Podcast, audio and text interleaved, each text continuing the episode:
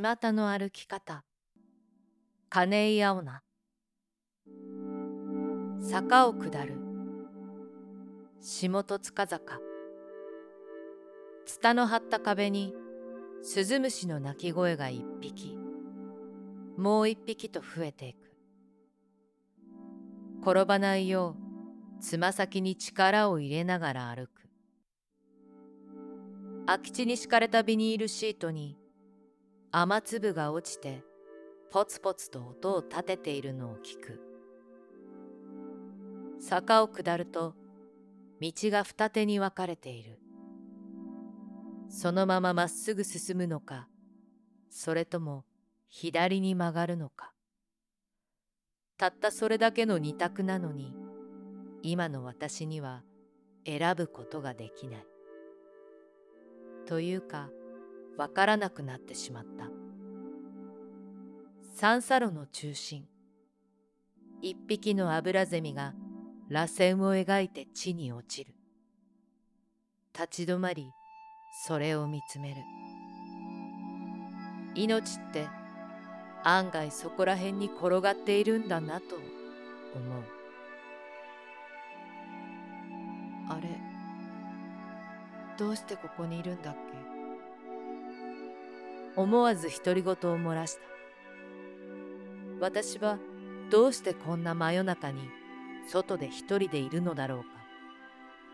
大久保通りを歩いていたところからは記憶がある。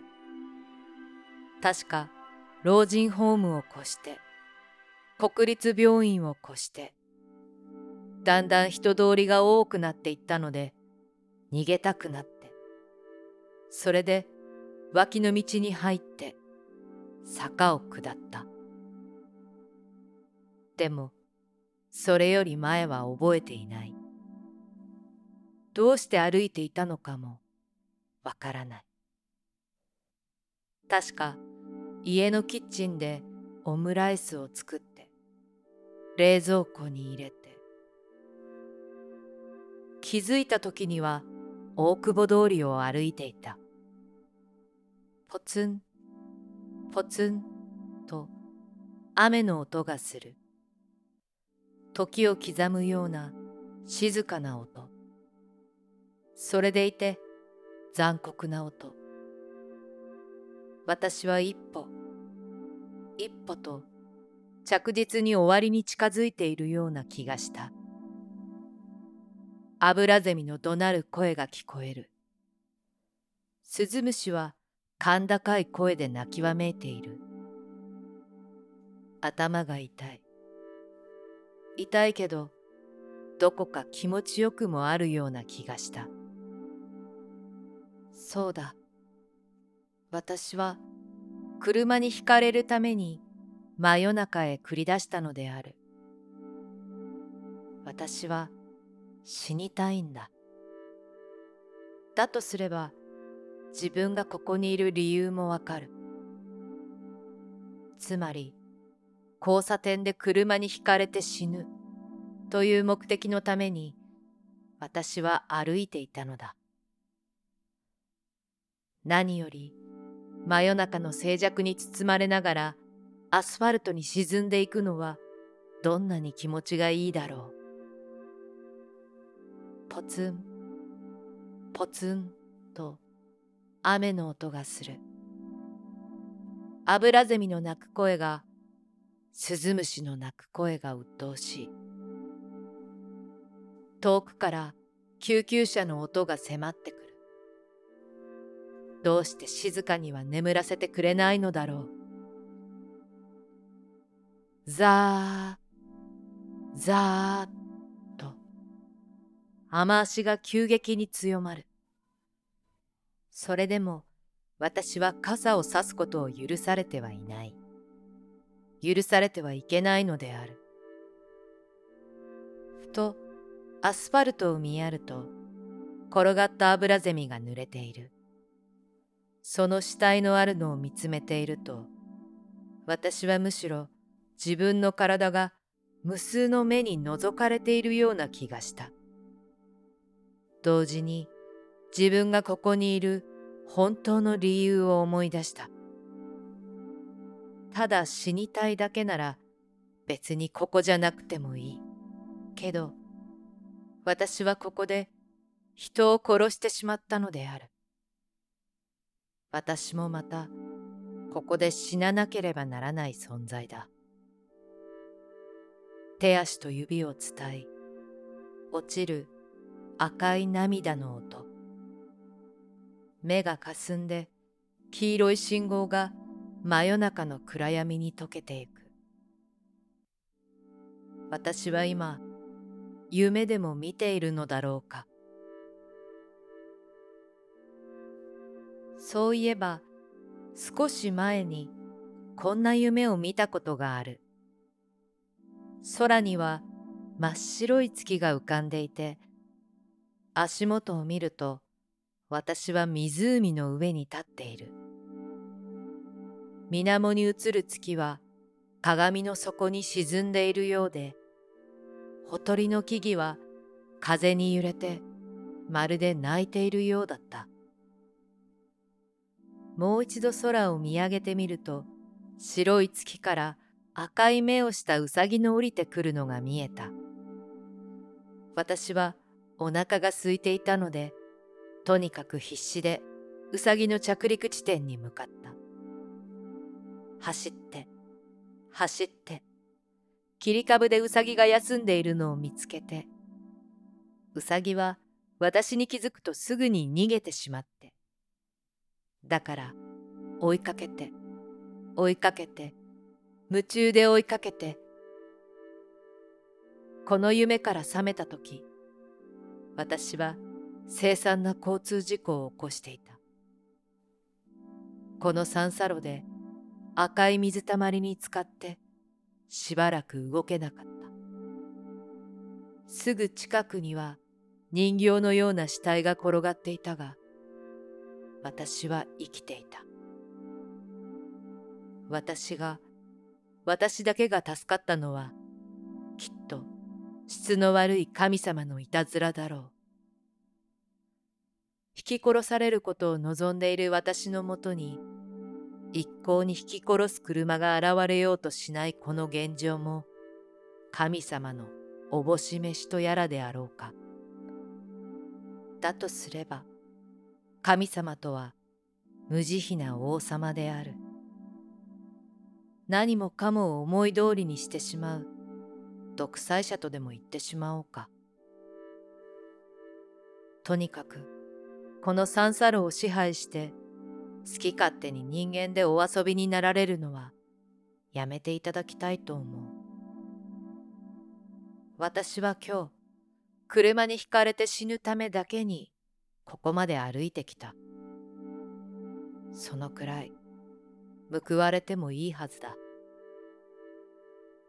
とは言ってもこの三叉路には普段から車通りが全くと言っていいほどない。昼間でさえも交通量の少ない道だ。私もそれを知っていたので、こうなる可能性を考えていなかったわけではない。が、ただ死にたいという気持ちのままに歩を進めてきた私にとって、いざ車通りが全くないという現状を目の当たりにしても困るというのが本音である。困るというのは早く死ねなくて困るというよりかは死ぬ時を迎えるまで何をすればいいんだという類のものである。早く私を引き殺してくれよと思いつつ私がこうやって脳みそで思考することができ手足の指を思うように動かすことができるのも生きているからこそであると思った。そうだ。生きるというのは尊いことだ。そして、それを人から奪ってしまった私は、途方もない罪を背負っている。重い。重いけど、何が重いのかと言われれば、それはまぶたである。罪の重みがまぶたの上にのしかかる。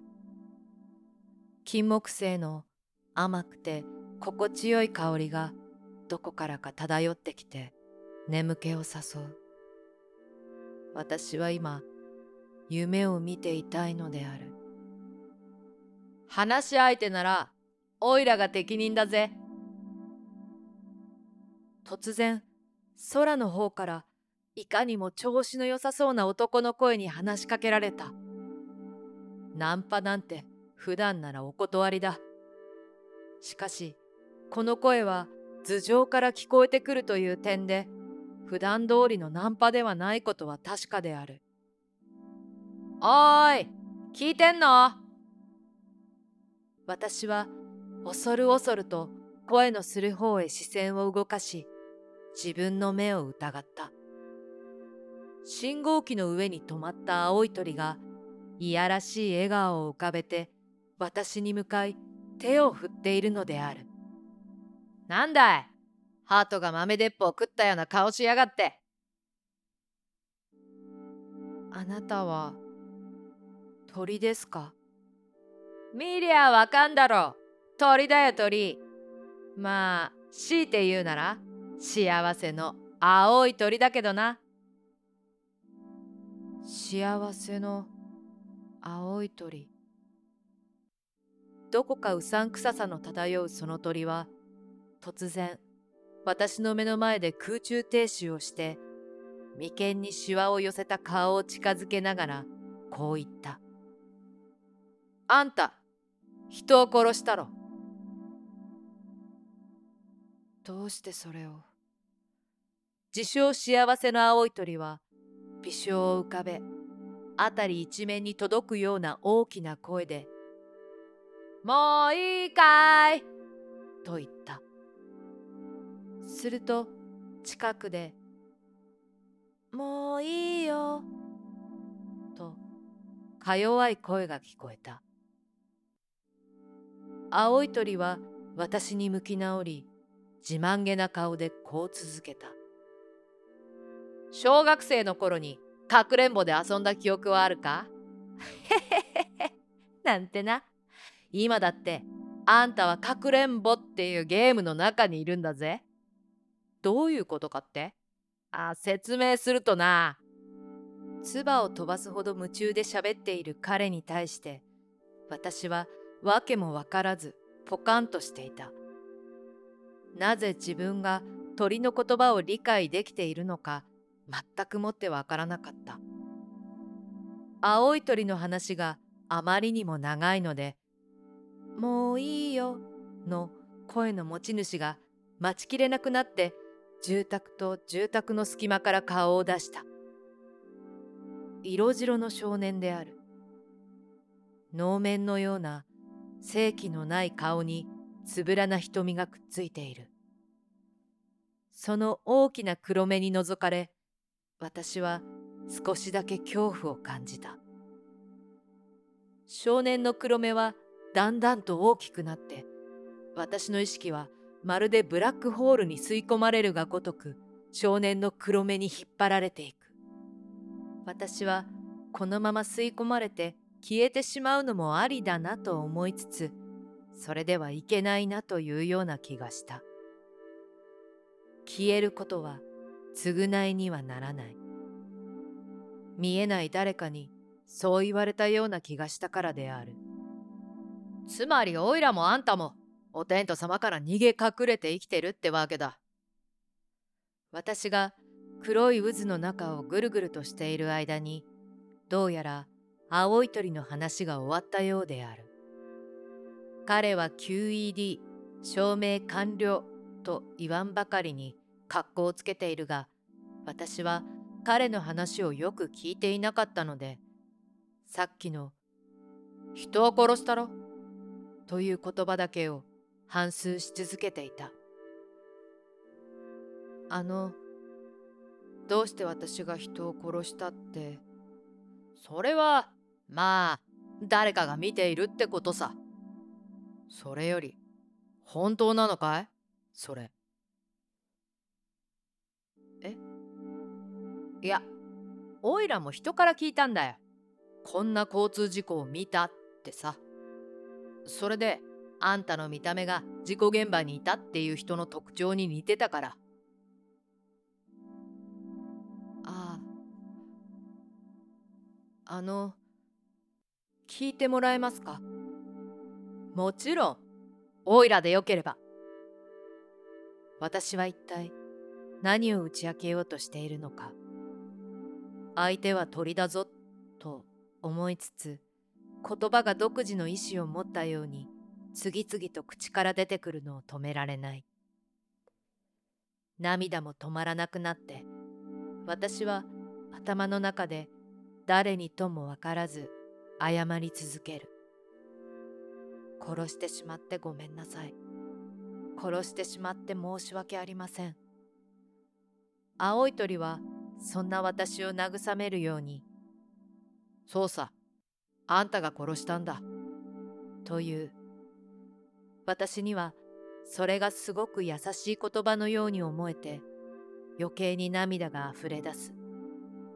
すると、色白の少年が私にハンカチを差し出す。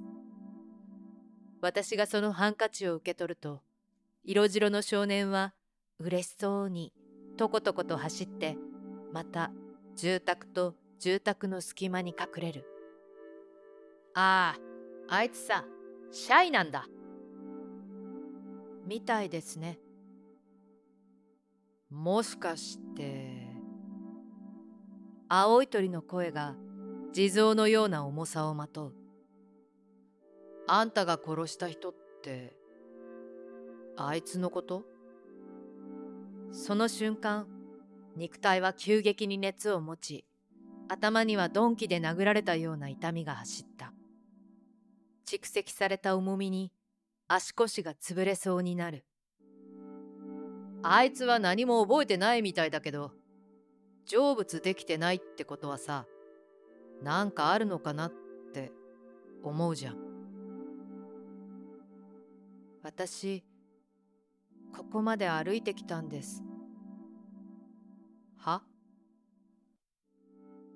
けど、もう、どうやって歩いたらいいのか。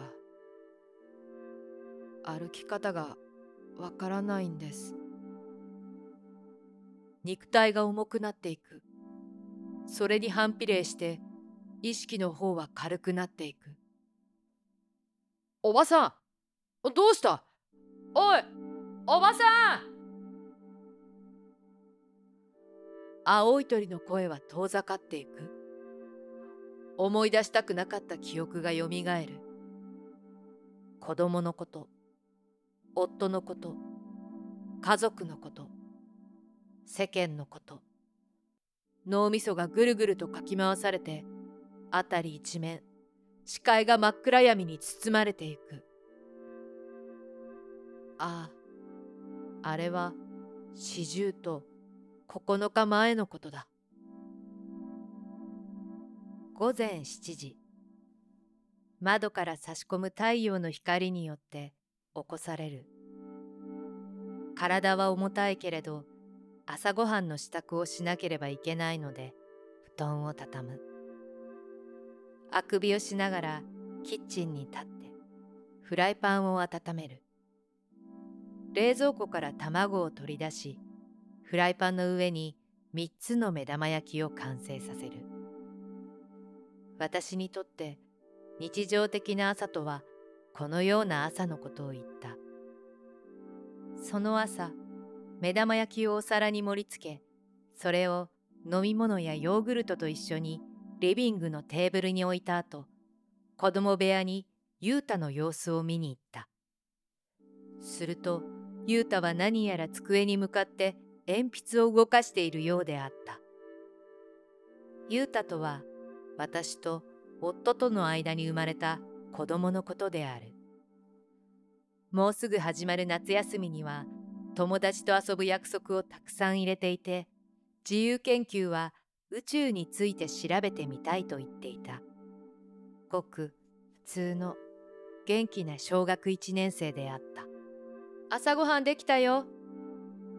そう声をかけても、ゆうたは、ああ、うん、と生返事をするばかりである。きっといつものように好きな漫画の絵でも描いているのだろうと思いその時は放っておいたのだが1時間近く経っても雄太は机に向かったままであった雄太学校の準備をしなさい僕今日はいいや。学校行かない。雄太が学校を休もうとするのはそれが初めてで。でも私には雄太の事情を気にかける余裕なんてなかった。私は強い口調でこう言った。行きなさい。それでも雄太は黙ったままで私は無性に腹が立ってでも僕その言葉を遮って私は力任せに雄太を怒鳴りつけた。そして雄太にも訳を聞かなければいけないなと思いつつ仕事に向かわなければいけない時間になったので家を出る支度を進めた。怒りの勢いのままに三人分の目玉焼きをゴミ箱に捨てて家を後にした。仕事場である和菓子店で午前10時から午後6時まで働くシフトを組まれていた私は別に和菓子が好きなわけではない。あくまでも家族が生きていくために雄太の学費がかかる将来のことを考えると夫婦の働き方として共働きの他に選択肢はなかったのである。午後に入り私は休憩に入った。肉体的にも精神的にも疲れていてスマホで猫の動画でも見て癒されようと思っていたのだがスマホの画面を開くと「雄太が学校に行かないと言っている。朝何をしていたんだ?」という夫からのメールがあった。私はもうめんどくさかった。そっちは寝ていただけじゃないか。夫は仕事の始まる時間が遅い日にはギリギリまで寝ているタイプの人である。その夫が朝何をしていたんだ？ちゃんと自分にその言葉を発する資格があるのかどうかよく考えてからメールの送信ボタンを押してほしかった。そうしたらこのような文面にはならなかったはずだ。家に帰ったら雄太の話も聞こう。私はそう思い、夫からのメールに返信することなく、スマホの電源を落とした。午後の仕事に関しては何も覚えていない。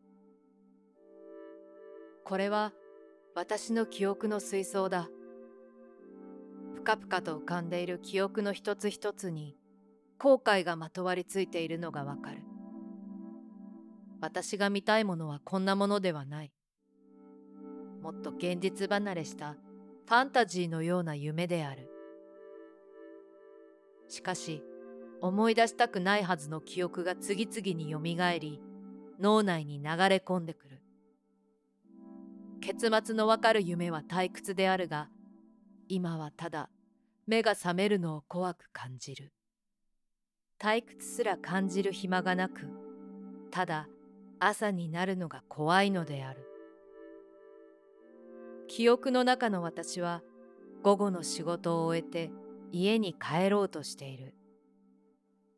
見たくない記憶を見ている私は目を閉じることを許されてはいない。この後に起こることも私は知っている。私にとってそれはとても見たくない現実である。それでも見なければいけないのだろうか。記憶の中の私は家の目の前まで来ていて、今まさに玄関を開けようとしている。その時、プルルルルルル、プルルルルルル、私のスマホに電話がかかる。電話を取ると、電話の相手は、警察です。息子さんを河川敷で保護しました。署まで迎えに来てください。という。私は母親として雄太を心配した。それは紛れもない事実である。だが心配するという気持ちと同時にこっちは仕事で疲れているのに何をしてくれるんだ？という気持ちがあった私には余裕がなかった玄関から引き返して車のキーは財布に入れてあったのでそのまま車で警察署に向かった。雄太を抱きしめ怒って車で家に向かう。正直もう寝たかった。疲れもあってか視界はぼんやりとしている。気づくと空には真っ白い月が浮かんでいて足元を見ると私は湖の上に立っている。赤い目をしたうさぎが元気な声で「もういいよ」という。私は癒されたくてただ癒されたくてうさぎを探して走って。例の三叉路で私の肉体は赤い水たまりに浸かっている。それが血液であるということに気づくためには少し時間がかかった。だんだんと肉体の至るところが痛み始める。雄太は血の海の中で溺れている。助けを呼ぼうとしても声が出ない。この日私は雄太を殺した。それからの記憶はほぼない気づいた時には大久保通りを歩いていたのであるあの日から夫は私とは一言も口を聞かなくなった。家族にはほぼ暴力と言ってもいいような慰めの言葉をもらった。誰も悪くない、だの、痛いほど気持ちがわかる、だの、私はそんな言葉が欲しかったわけじゃない。何より答えたのは、家に帰った時、リビングのテーブルに雄太の用意したお母さんへというメモと一緒に不格好な目玉焼きが置いてあったことである。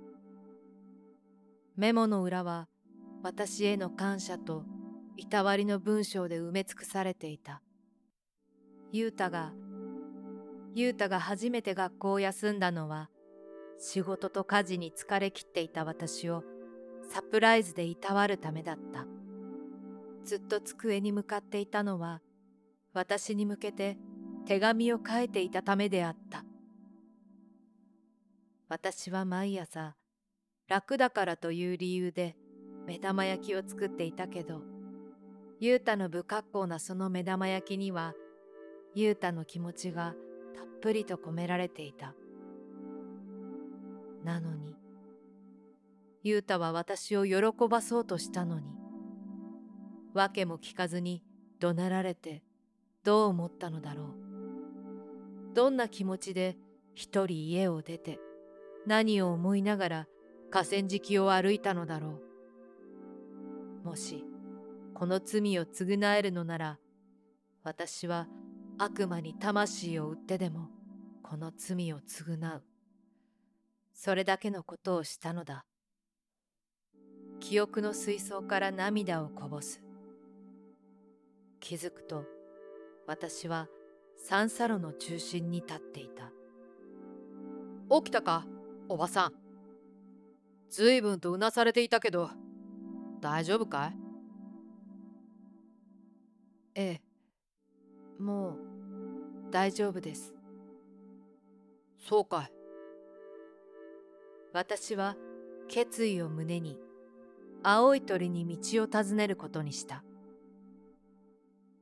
あの、道を尋ねたいのですけど。え？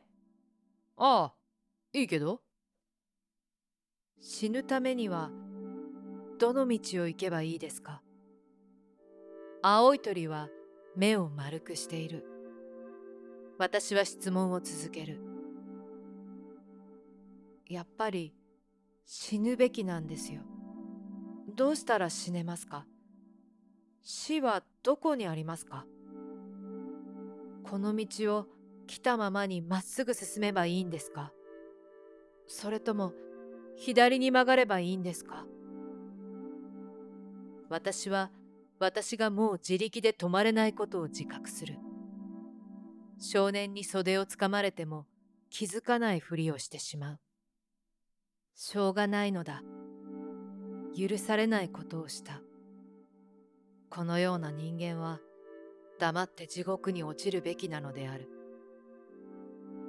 青い鳥は不安そうに左の道を示す。あっちかな？確かですか？確か。あー、これも人から聞いたもんだから保証はできないけど。確実に命を落としたい私にとってこの返答は不確かであった。少年は袖を引っ張り引き止めるような目で私を見つめている。ごめんね。そう言いたかった。言いたかったのに何も言えずに私は立っている。左の道に進んでも死ぬことができるとは限らない。私はどうしたらいい？許されないことなんてもう分かっている。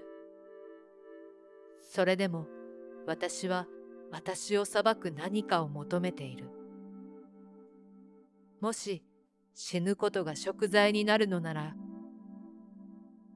ああ、私は結局、許されたいのか。許されないことが分かっていると言ったって、腹の底では許されたいのだ。罪を償うのは許されたいからだ。私は私が嫌になる。全部自分が悪いのに。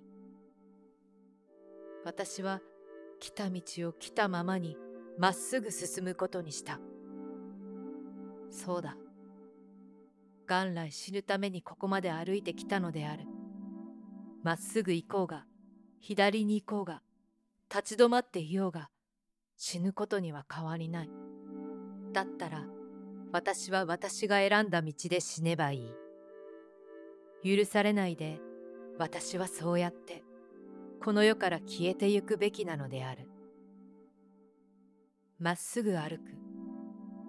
歩いて歩いてどれだけ歩いただろうか。歩き方なんてとっくの塔に忘れてしまってもう戻れない。歩く。空は黒い雲に覆われている。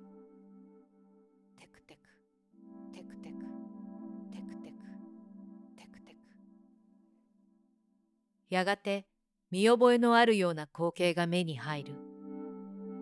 青い鳥、黄色い信号、赤い水たまり。ああ、あのサンサロだ。中心にはアブラゼミではない何かが転がっている近づいてみるとそれが雄太であることに気づく嘘おばさん戻ってきたのか？どうして？おいらの責任じゃない。そう言って青い鳥はどこか遠くに向けて飛び立った。ゆうた、ゆうた、お母さん。ゆうたの声は弱々しく、今にも消えてしまいそうである。私はずっと言いたかったことを、いや、ずっと言わなければならなかった言葉を口に出す。ごめんね。そうして強く強く雄太を抱きしめる私はバカだ大バカ者だごめんねごめんね。まだ許しを得ようとしているのか。私は。私は私が嫌になる。お母さんダメだね。そんなことないよ。雄太の小さい腕が私を強く抱きしめ返す。お母さんのこと見てたよ。僕がこっちに来てからお母さんは一人で頑張って毎日ごめんねごめんねって謝って。だけど僕は幸せだったんだよ。お母さんが作る朝ごはんの目玉焼きは世界で一番おいしいんだ。あれは。ううん。それだけじゃないよ。お弁当には僕の好きなものを入れてくれたり僕が体調悪い時はずっとそばにいてくれたり幽霊になるとね人の記憶とか夢とかにお邪魔できるんだけどお母さんの記憶は嘘ばっかりだよ。あの事故の時お母さんは寝てなんかいなかったし警察に僕を迎えに来た時だって怒ってなかったよ。泣いて僕が無事だったこと喜んでくれてたんだよ。お母さんはダメじゃないよ。だって僕お母さんのこと大好きだからあらゆる記憶が溶けていく。夫に責められたことや家族にかけられた言葉それによって陥った自己嫌悪それらすべて雄太の大好きという言葉が溶かしてゆく。母さん。ごめんね。僕もうそろそろ来世のくじ引き会に出ないといけないんだ。来世のくじ引き会？何に生まれ変わるかを決めるんだよ。そっか。雄太は何になりたいの？もう一回。お母さんの子供になりたい。雄太は笑顔で私を見つめている。私もただ笑顔で見つめ返す。またすぐお母さんと会えるといいな。会えるよ。きっと会える雄太は知らぬ間に大人になってきっと向こうでもたくましく生きていく。なんだかほっとして意識が遠のいていく。不思議とこれからも会おうと思えば雄太に会えるような気がした。いつでも。気づくと辺りは朝になっていて私は家の中で一人ベッドに寝ている。のそのそと起き上がりとりあえずキッチンに立ってみる。冷蔵庫に貼ってあるメモには夫が出張で数日間家を空けることが記されている。窓の外からはアブラゼミの鳴く声が聞こえる。昼になったら私もスーパーに出かけるために外を歩くのだろう。その時私はちゃんと歩けるのだろうか。ぐるぐると環状線に運ばれながら一日を過ごすのも悪くはない。そうして止まらないでどこまでも運んでいってくれればなおよい。ベランダに裸足で出てみる。5階建てのマンションの5階のリビングから都会の街を見下ろすとまるで下界を見下ろす神様にでもなったような気がする思い上がった私にはお天道様がまぶしい。足元を見ると濡れた油ゼミがある。その死体を拾おうとした瞬間、それは勢いよく羽を羽ばたかせた。しょんべんをしながら飛んでいく姿が、まるで遠い天の上から一筋の雲の糸を垂らしているかのようである。キッチンに戻り、朝の支度をする。朝食は軽めにしようと思う。あのセミもやがては死を迎えるのだろうか。この世に無数にあふれるであろう短い命の終わりを想像しながら、私は今日の憂鬱をスープに溶かして混ぜることにする。